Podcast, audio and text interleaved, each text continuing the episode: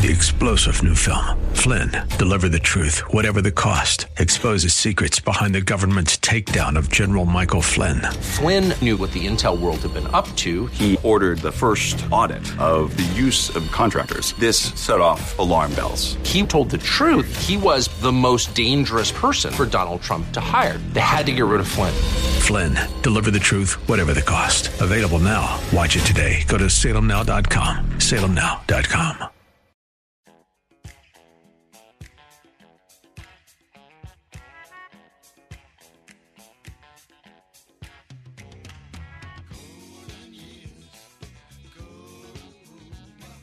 It's Ask the Lawyer with Mike Connors. Got questions concerning elder or estate law? Attorney Mike Connors has the answer. He was recognized in 2012 as one of New York's top lawyers by New York Magazine and brings over 30 years' experience to the table. His office number is 718 238 6500. That's 718 238 6500. Here's Mike Connors. We are gathered here on hallowed ground, raised, heads bowed down. We're gathered here on hallowed ground to sing this old way.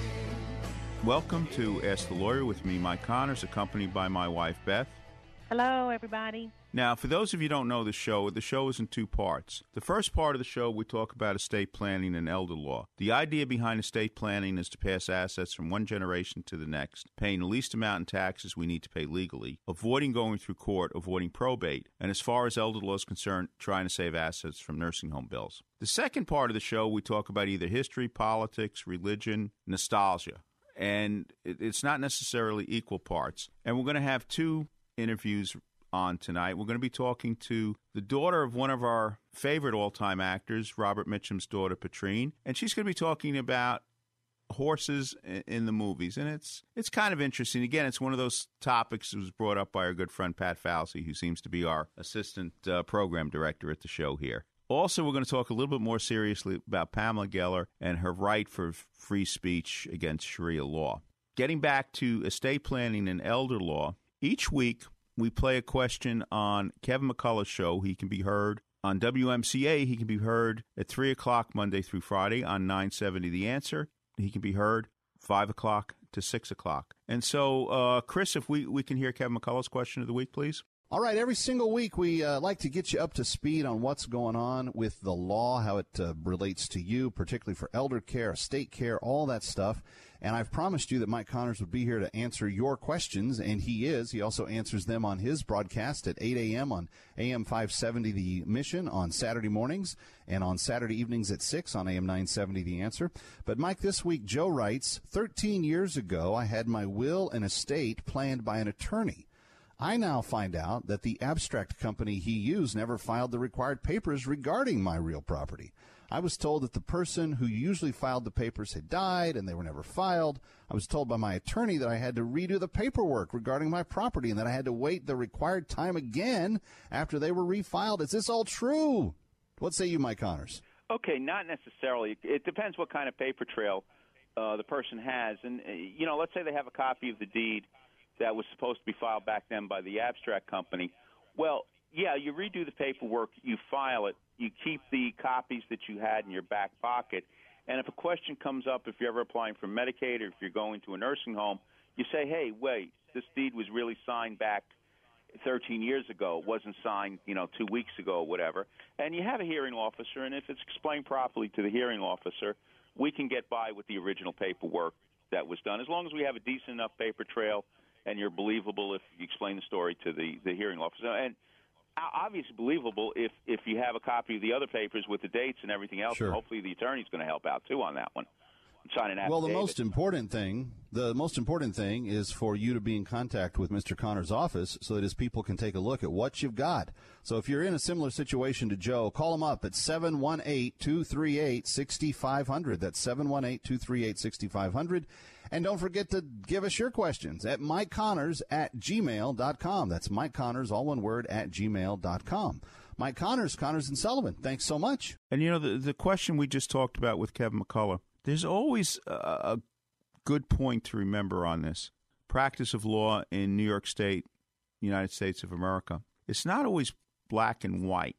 You know, there's a lot of areas, uh, you know, we're not in the Soviet Union where uh, something's the law, something's not the law. We can probably get, try to get to the truth of the matter, you know, what's called equity. You know, if something doesn't quite add up, a good lawyer can have the ability to try to put things in perspective where it can fit through the holes and you know get the results we want. So you know, never give up. Never just feel like, hey, the law says this, it's against me. Maybe we can put a, a spin on it to your advantage and try to do the best job we can do for your parents, your loved ones, whatever. And if if you want to schedule an appointment with us at Connors and Sullivan, always feel free to give us a call at 718 238 6500. 718 238 6500. Now we have another question. Uh, Beth, what, what's our question? All right, this is ours. Good afternoon, Mr. Connors. I was listening to your radio show a few months ago, and you struck a chord that I'm interested in, and I need clarification. It was regarding a living trust and Medicare.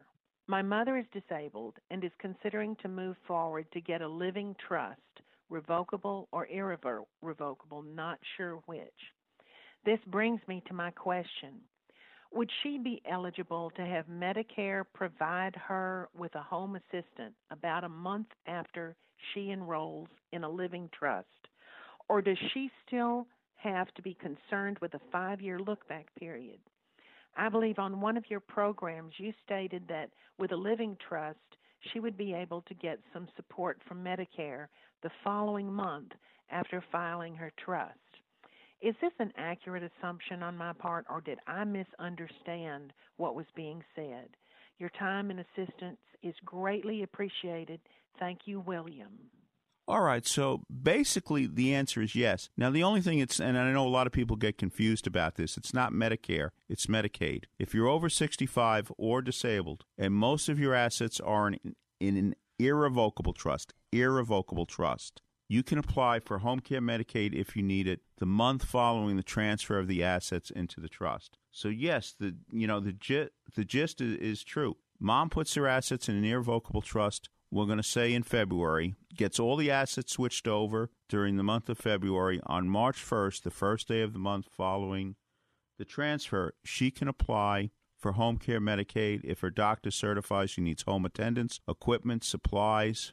She can obtain that, and in a lot of cases, people with the proper support can stay in their homes. They don't have to go to a nursing home. And there are programs in New York State where you can hire almost anybody to be your home attendant. You can't hire your spouse, but you could hire one of your children, grandchildren, nephew and niece, significant other, lady that lives up the street. You get paid 13 hours $13 an hour, I'm sorry, and you get fairly good benefits. And there are a lot of good programs in New York to keep you out of a nursing home to keep you home. And if you want to explore more of that, again, you can give us a call at Connors and Sullivan at 718 238 6500. 718 238 6500. Okay, we're going to take a short bra- break and we'll be right back in a few minutes. I have children. How can I protect them if something happens? Will my assets be lost if I go into a nursing home? We have property. How will it affect the ones still here? Who will help us take care of Grandma?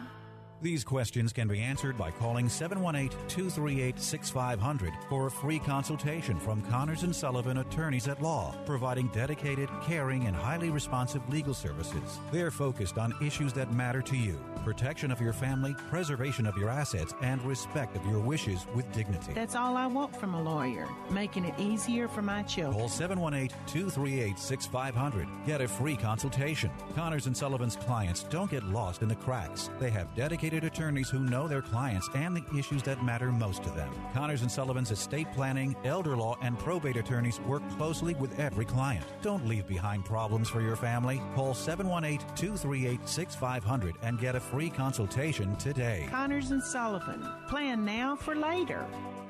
I think I just found myself believing that I didn't need God. I just had everything under control, and church was actually a, a burden to me. I might have gone to church, you know, at Christmas time, gradually quit going.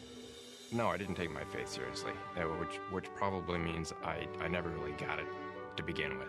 You can have a beautiful car, a big fancy home, but if you don't have Christ in your life, there's an emptiness that's there. We are enslaved to power or to greed or to wealth or to lust, especially as a man. But there's a true freedom to not be enslaved, but to attach ourselves to God and to be free. Thank God I'm home. Now that I'm back in the Catholic Church, I'm a new person. I love it. There's peace in our home that we didn't have before.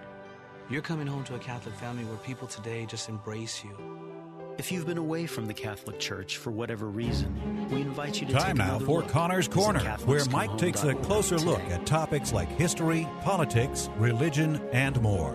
Here's Mike.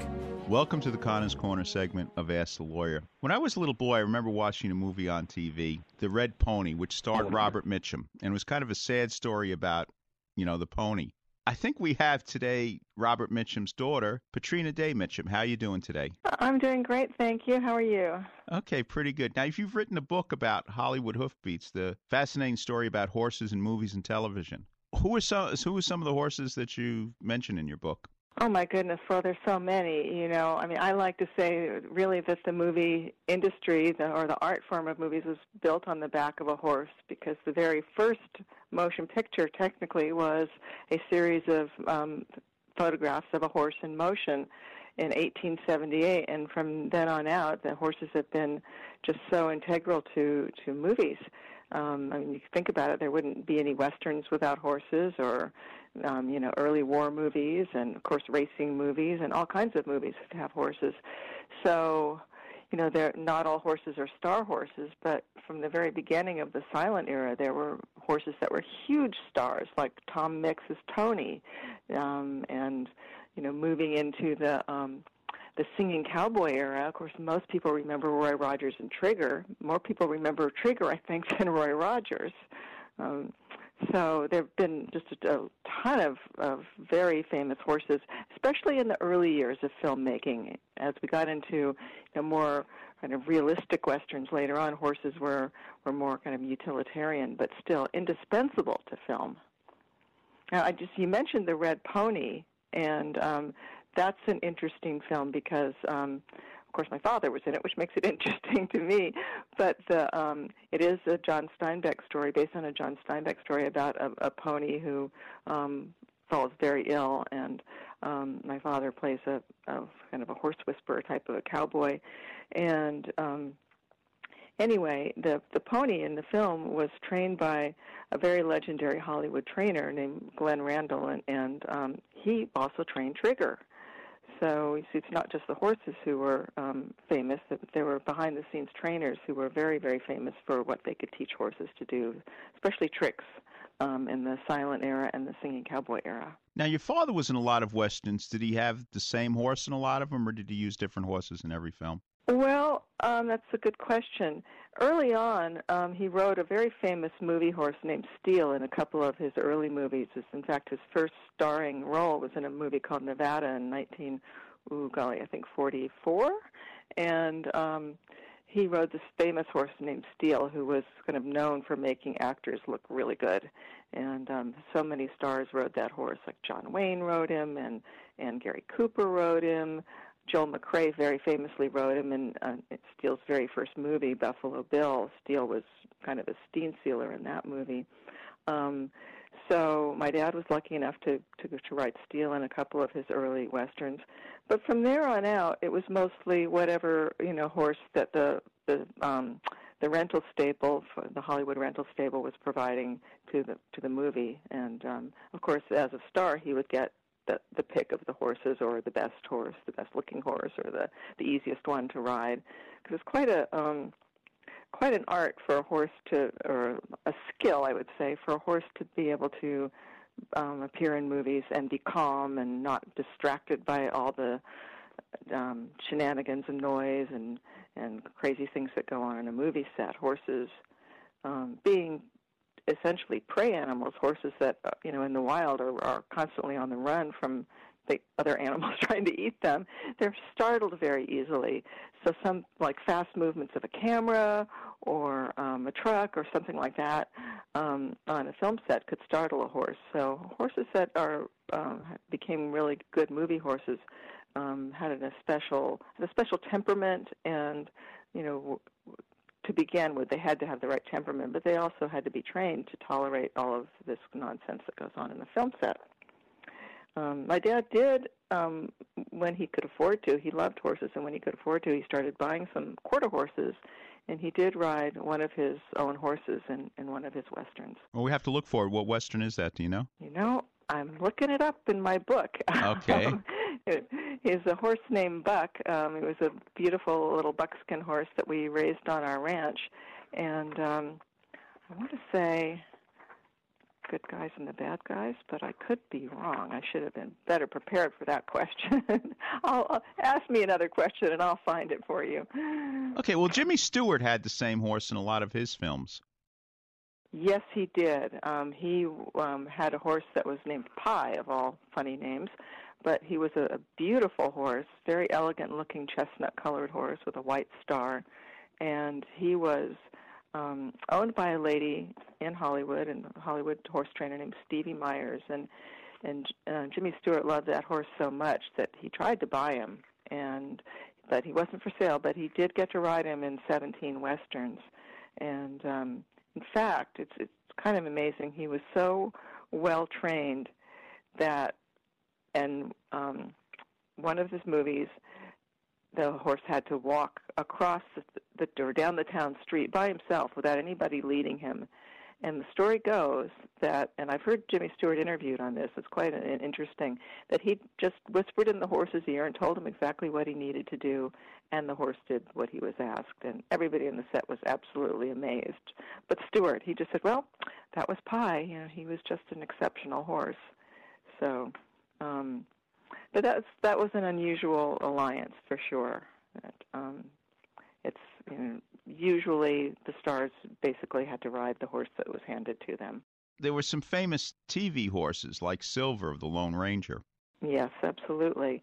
Um, Silver, um, and gosh, well, he was probably one of the most famous ones. Although, as I mentioned before, Trigger, and um, was also a television star, and um, so was Gene Autry's horse Champion. So all these horses had um, television presences. Uh, one of the most famous ones was um, Fury, who was a beautiful black horse who had quite a career as a movie horse before he became a television star, which I, I find highly amusing because so many humans, you know, went that route, and then here's a horse that did the exact same thing and became probably more famous as Fury than he did as a movie star. How about Mr. Ed? Well, he's one of my favorites, and who doesn't love Mr. Ed? Um, he was just a fantastic horse. His his real name was Bamboo Harvester, and um, he was a parade horse and show horse before he became a star. And again, a highly trained horse had been trained by a, a man named Lester Hilton, who had also trained a mule, Francis the Talking Mule, to talk in several of her films.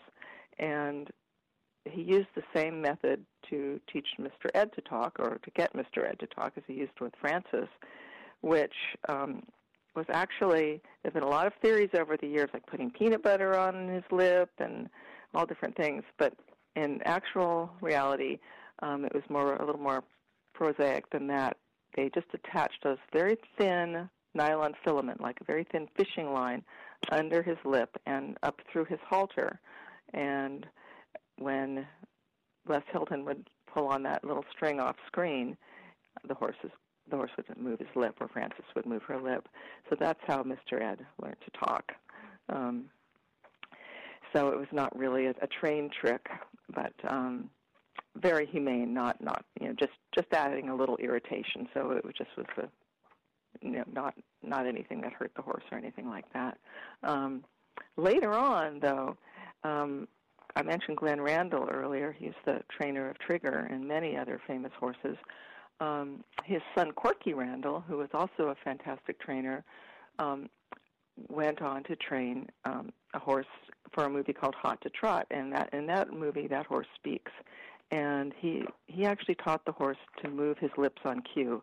How he did it, nobody knows, but the Randalls just had an uncanny ability to train horses, and uh, I know they spent hours and hours and hours with the horses, and um, Corky managed to teach this horse to wiggle his lips on with just some kind of hand cue off camera.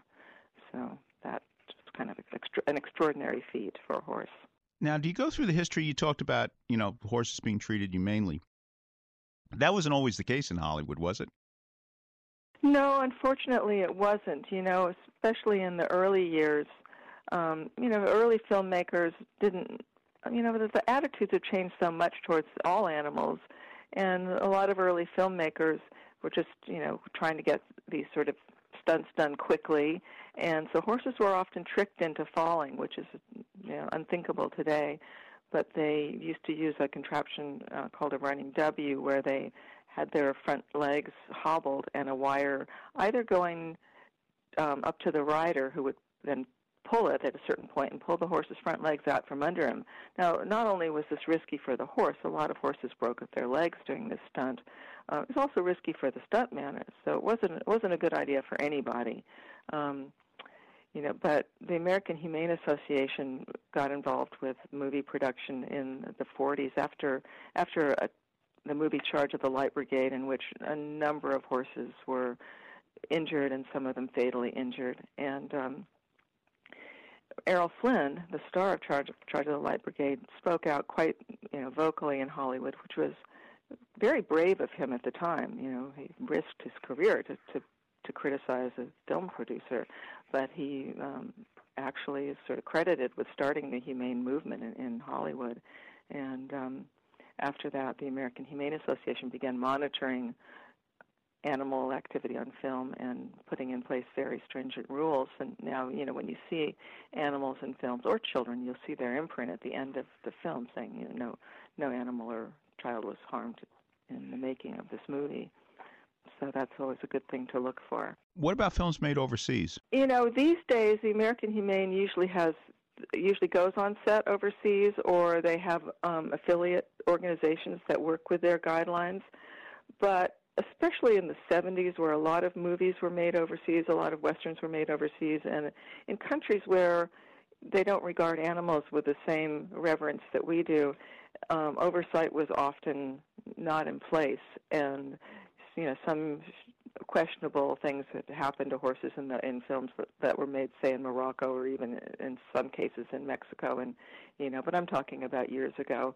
You know, there have been reports even in recent years of horse abuse in film in Asian movies. I can't really speak to that. You'd have to, you know, ask your listeners to go on the American Humane website, which they have a great website, and and and if they have a question about a specific film, you know, check that out and see if there, there's any information.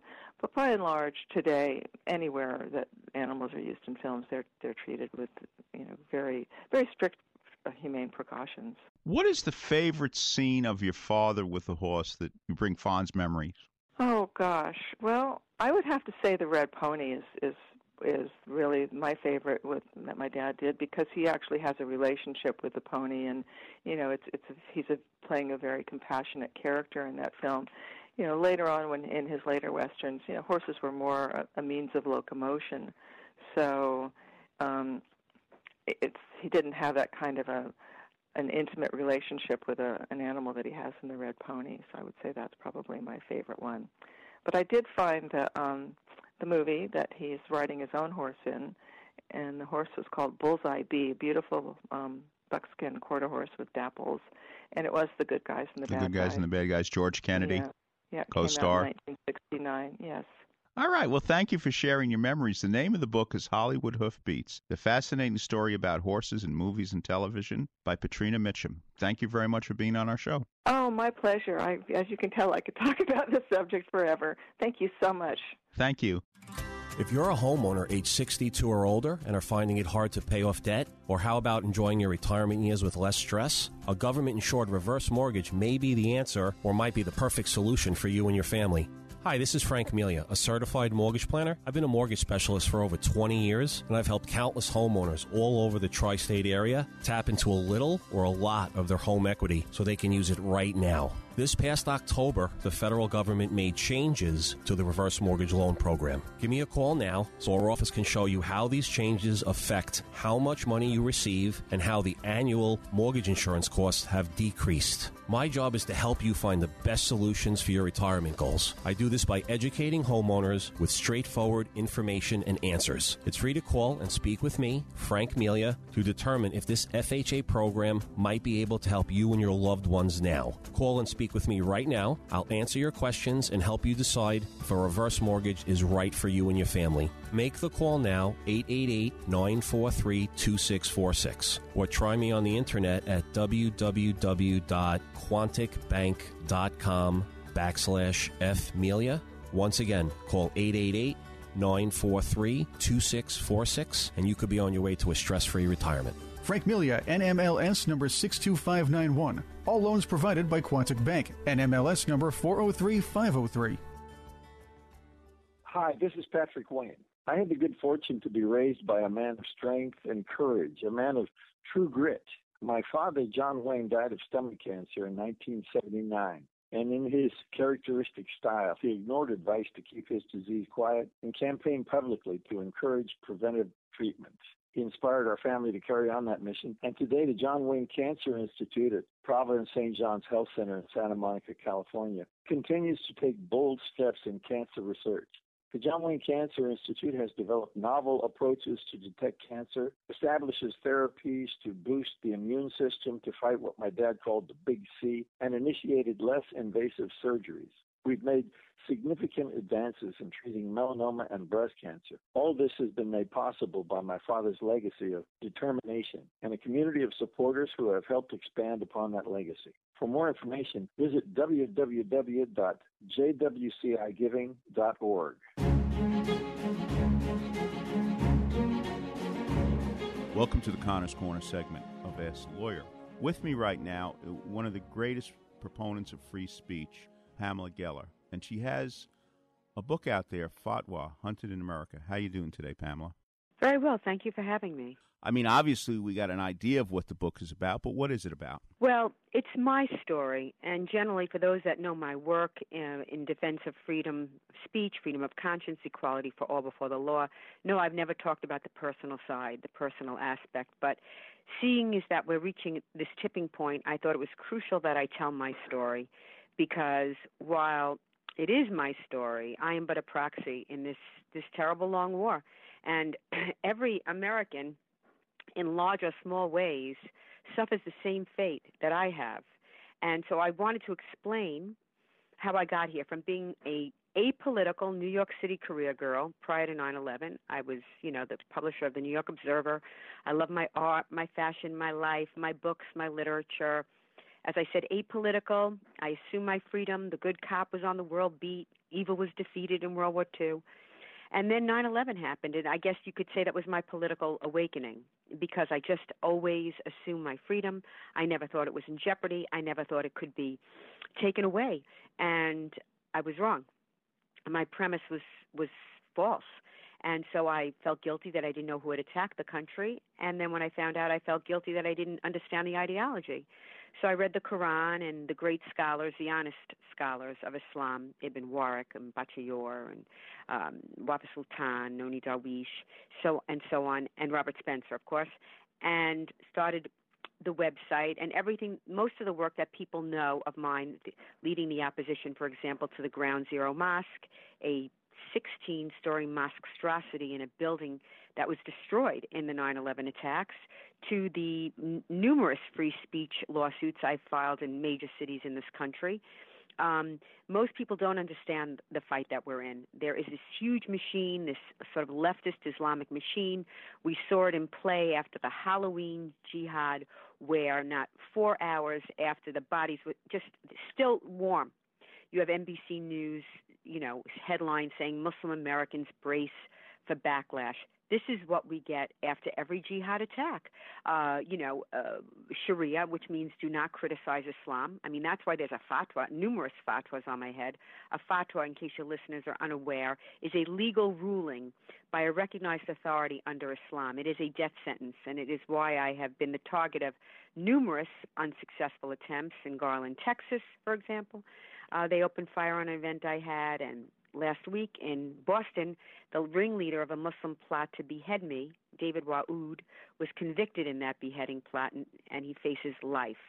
But so there is, you know, this is happening in this country, uh, where in the wake of the Halloween jihad, um, we are told that it's Muslims that are the victims. We are told that there are, we have to fear backlash, which, by the way, never happens. We've been told this after every jihad attack since 9/11. Backlash, uh, Islamophobia, and again, Islamophobia. And uh, you know, Islamophobia is a label that is used to silence. It's like the enforcement of Sharia in the marketplace of, of ideas. Uh, any criticism of jihad terror that examines its ideological roots in Islam is called Islamophobia. And, you know, uh, this deforms our response to terrorism by placing off limits any examination of its guiding ideology. And, and it effectively enforces Sharia blasphemy laws in the U.S.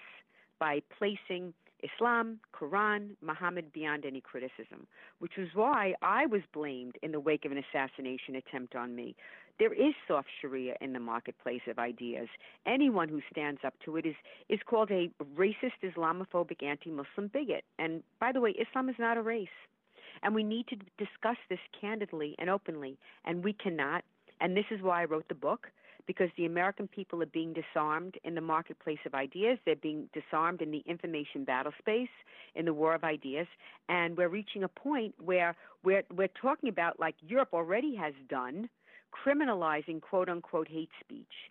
And you know this is a, a, complete violation of the First Amendment. The First Amendment is first, by the way, not fifth or eighth. It's first because it is the most important. It is the freedom of speech is the foundation of a free society, and without it, a tyrant can wreak can wreak havoc unopposed. And you know, putting up with being offended is essential in a pluralistic society in which people differ on basic truths.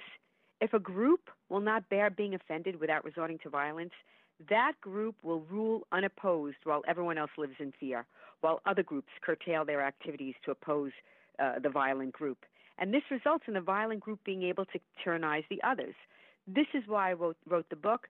People will be shocked by this book, by the assassination attempts, by the fact that the FBI was there, was in on the planning. We know from the texts that were entered into evidence in a court in a trial in, in an indictment in North Carolina of an ISIS recruiter who was t- texting the FBI agent. They were at my event. They were texting the jihadis, Ibrahim Simpson and Nadir Soofi. Uh, 60 Minutes did a segment on the fact that they were in a car behind the jihadists, got out of the car when the jihadists got out of the car, took cell phone footage of them, and when the jihadists began firing, they drove away.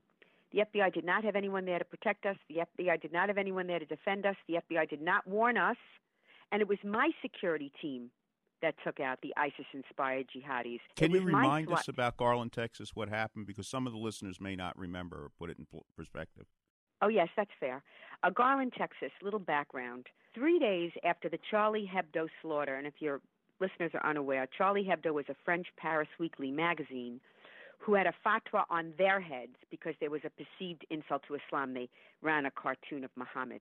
And so there was a fatwa issued two years before. By the way, fatwas have no expiration date. Just ask Salman Rushdie, whose fatwa was issued in 1989. There was a fatwa issued on their head, and they, um, two devout Muslims, opened fire and slaughtered cartoonists, editors, and journalists. Um, three days later in America, three days after the Charlie Hebdo jihad slaughter, American leaders gathered in Garland, Texas, not to stand in support of the freedom of speech. Wouldn't that have been a golden moment for American Muslims? No. They held a conference in Garland, Texas to stand in support of the ideology behind that slaughter. They held a stand with the Prophet Conference in support of the Sharia, in support of the blasphemy laws um, under Islam, and against quote unquote Islamophobia. So I organized an art exhibit in that same venue, in that same room, in that same town, in Garland, Texas Culwell Center, in support of freedom of speech. It was an art exhibit depicting Muhammad over the past 1400 years to show that Muhammad had been depicted in art and literature, you know, for example, um, Dante's Inferno, and people weren't always being killed. But clearly, people were being slaughtered today in order to violently intimidate the West into adhering to Sharia law, into adhering to Islamic law. And I also, as actually an afterthought, held a competition, an art camp competition for artists, sketchists, cartoonists, illustrators, if they wanted to submit a piece of artwork. And a former Muslim, Bosch Fawstin, won. His, the winning uh, drawing was Muhammad, a rather handsome, burly Muhammad, saying, You can't draw me. And a cartoonist's hand saying, That's why I draw you. And we held this event in Garland, Texas, and, and, and jihadists opened fire on the event. Now, the idea that I shouldn't do this, the idea that I was being provocative, okay, is Sharia in America.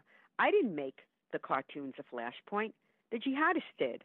And the Mohammed cartoons are a flashpoint in the discussion about free speech because, according to Islamic law, they're blasphemy, punishable by death, and many have been killed over them.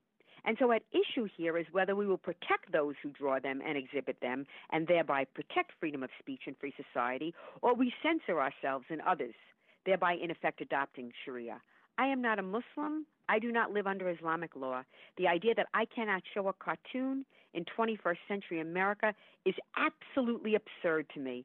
If you had said to me in the 70s, the 80s, or the 90s, when we were still free, that if I said to you, I have a crystal ball and I can see the future. And in the future, I see a cartoon controversy. I see embassies being burned in 2005. I see Christians being slaughtered in Muslim countries. People, cartoonists, writers, journalists, bloggers in the West being targeted and murdered for a cartoon. You would have looked at me like I had two heads and said, Oh my God, what did Disney do?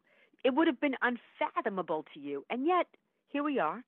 And we've become not only inured to it, we've accepted it, or at least clearly the cognoscenti has, the elite, the, the cultural zeitgeist has, because no media, no Western media, no American media will run the cartoon. And this is not new.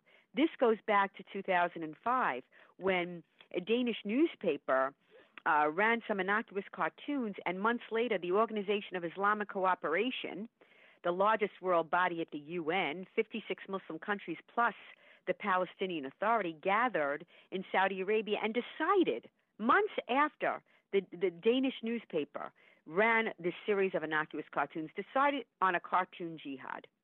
And all of a sudden, you saw Danish flags showing up in the deserts, okay, of Bahrain and these obscure Muslim countries that that barely have electricity in many regions. They had, you know, these manufactured protests, and people and Christians were slaughtered, and embassies were set afire. And I submit to you, if the Western media had run the cartoons then, the uh, editorial staff, the editorial staff of uh, Charlie Hebdo would be alive today.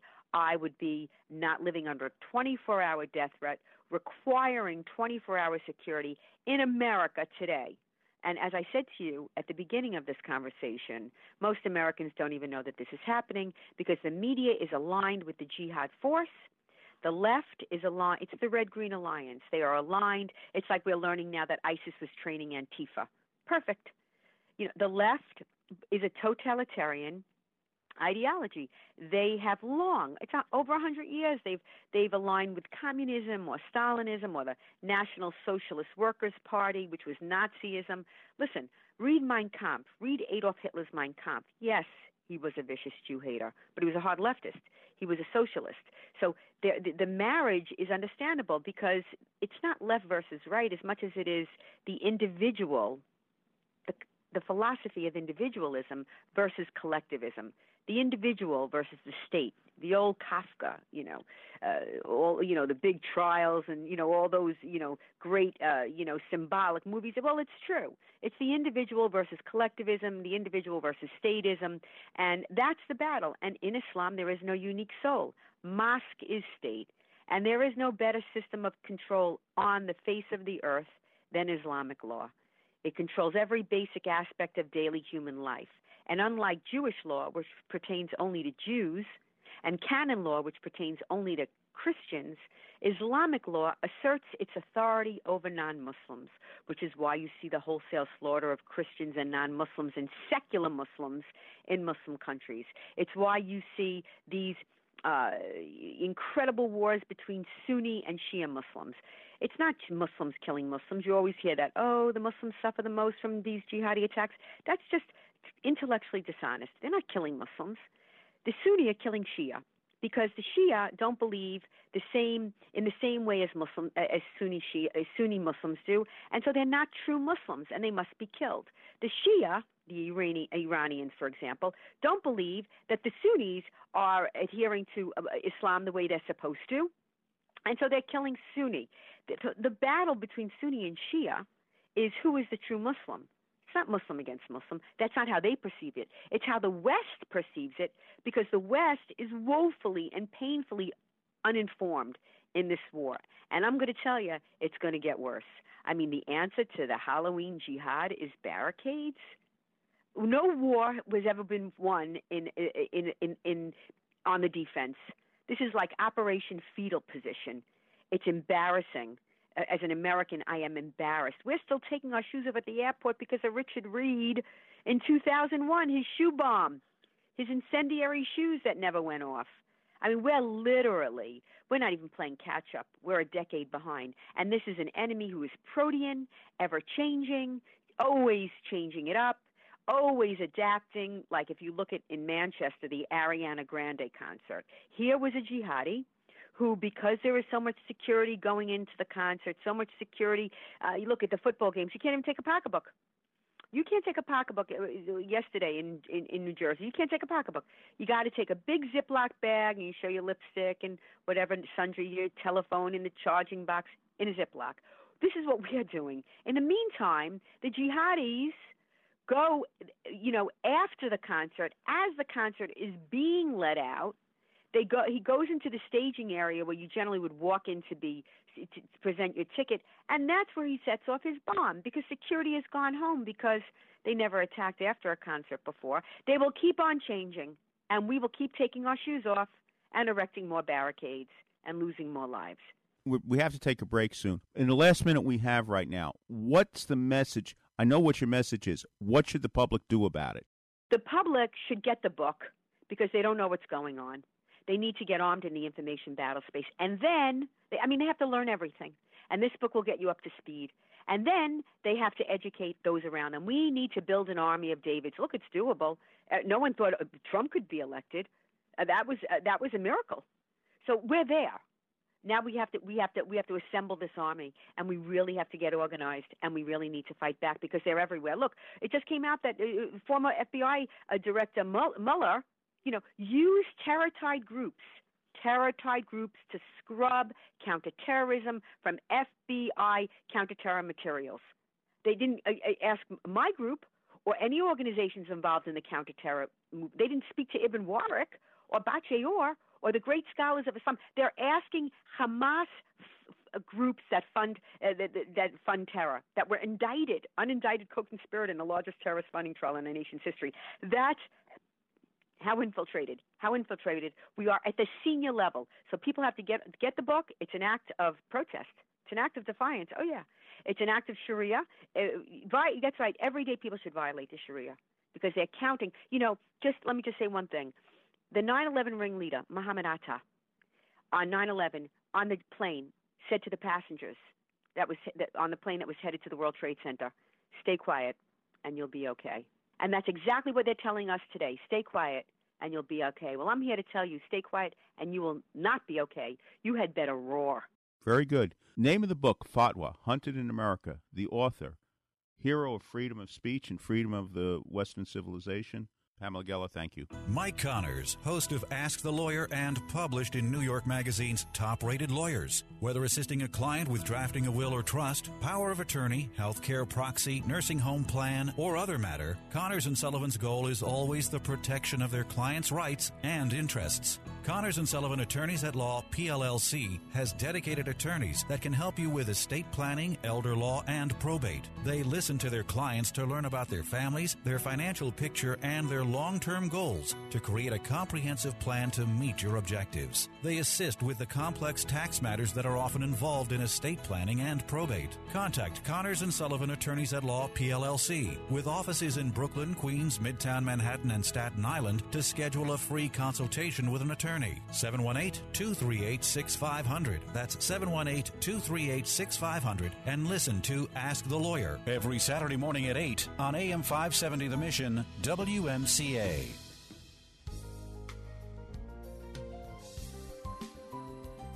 Hello, this is Father Frank Pavone of Priests for Life.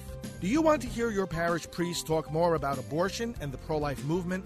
The key mission of Priests for Life is to help priests do exactly that. The first place to start is to listen to your priest and learn how he thinks. What is he most interested in and passionate about? Then, when you find out, link that issue with the abortion issue. For example, a priest who told me that he did not preach much about abortion also told me he was interested in efforts to stop drug abuse. When I told him that those who have abortions are more likely to abuse drugs, it gave him a new motive to preach about abortion. Find out more about how you can help your priest at priestsforlife.org. This is Father Frank Pavone, National Director of Priests for Life.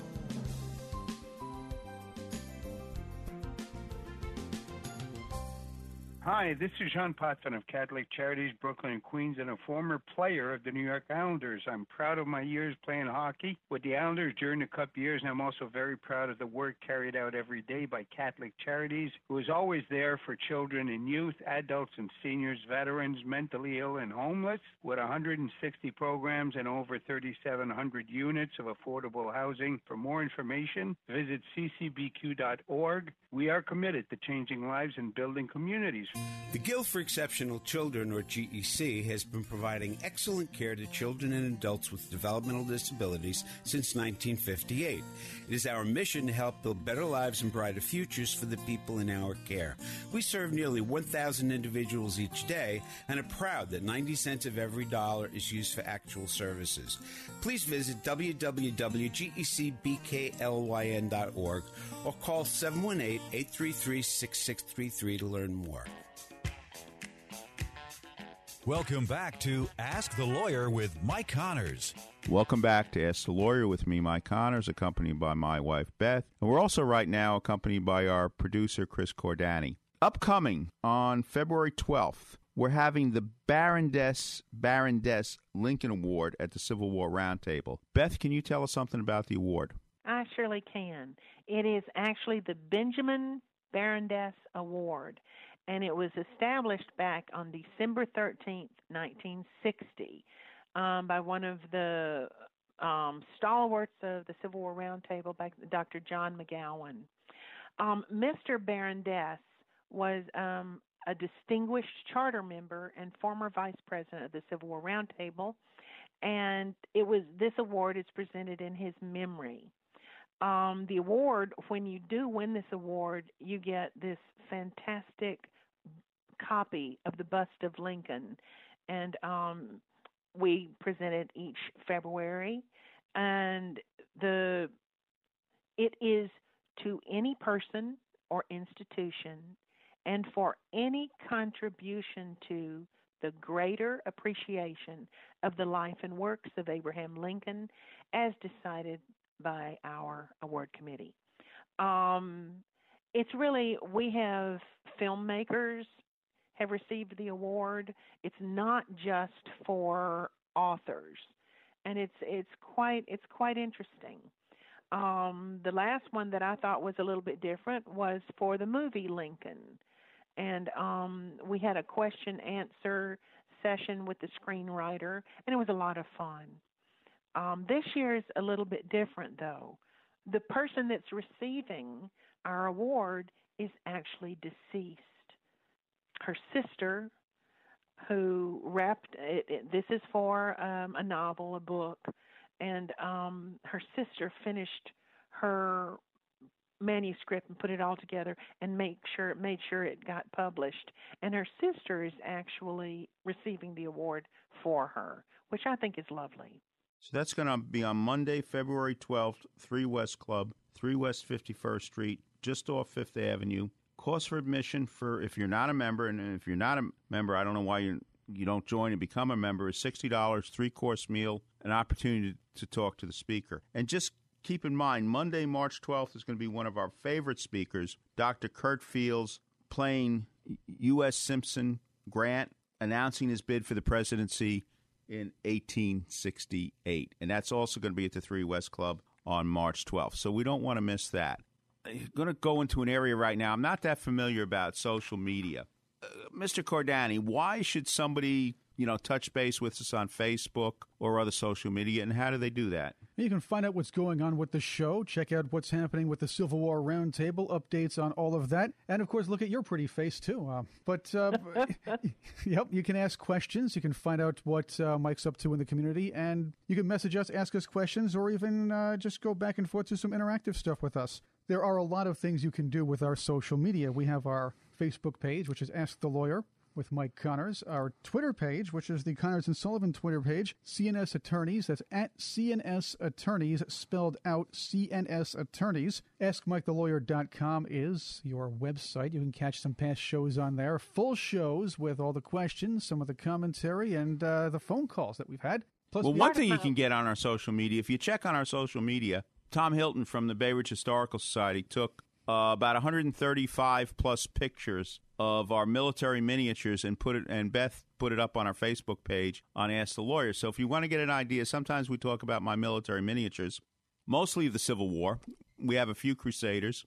My father and I were both military policemen in, in the U.S. Army, so we have a collection of some MPs there. But if if, if you want to see our collection, there are 130 plus pictures of our collection on the S Lawyer Facebook, courtesy of Tom Hilton of the Bay Ridge Historical Society.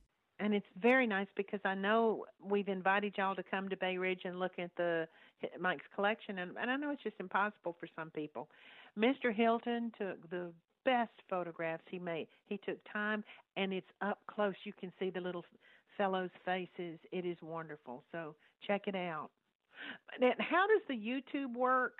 Chris, because people ask me that all the time. We have a YouTube channel. It's Ask the Lawyer Connor's Corner Conversations. That's what it's called Ask the Lawyer Connor's Corner Conversations. What we did was we took some of the top interviews from the Ask the Lawyer show. We have uh, the conversations with the likes of Roger Craig, uh, James and Michael Parks, different interviews, of course, Andrew V. McLaughlin, and some of the great historians like Ed Bearss. We put them on little slideshows, and you can see videos of these interviews on the Connor's Corner Ask Mike the Lawyer YouTube channel. So you'll find it. Go to YouTube, type in Connor's Corner or Ask the Lawyer. You'll find all sorts of really neat stuff there.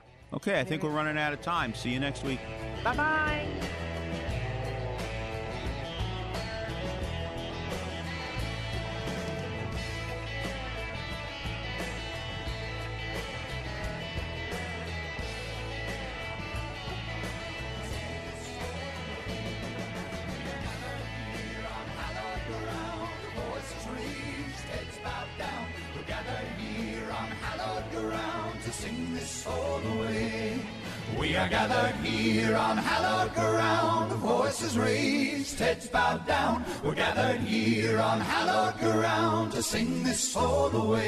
Are gathered, we are gathered here on hallowed ground. Voices raised, heads bowed down. We're gathered here on hallowed ground to sing this all the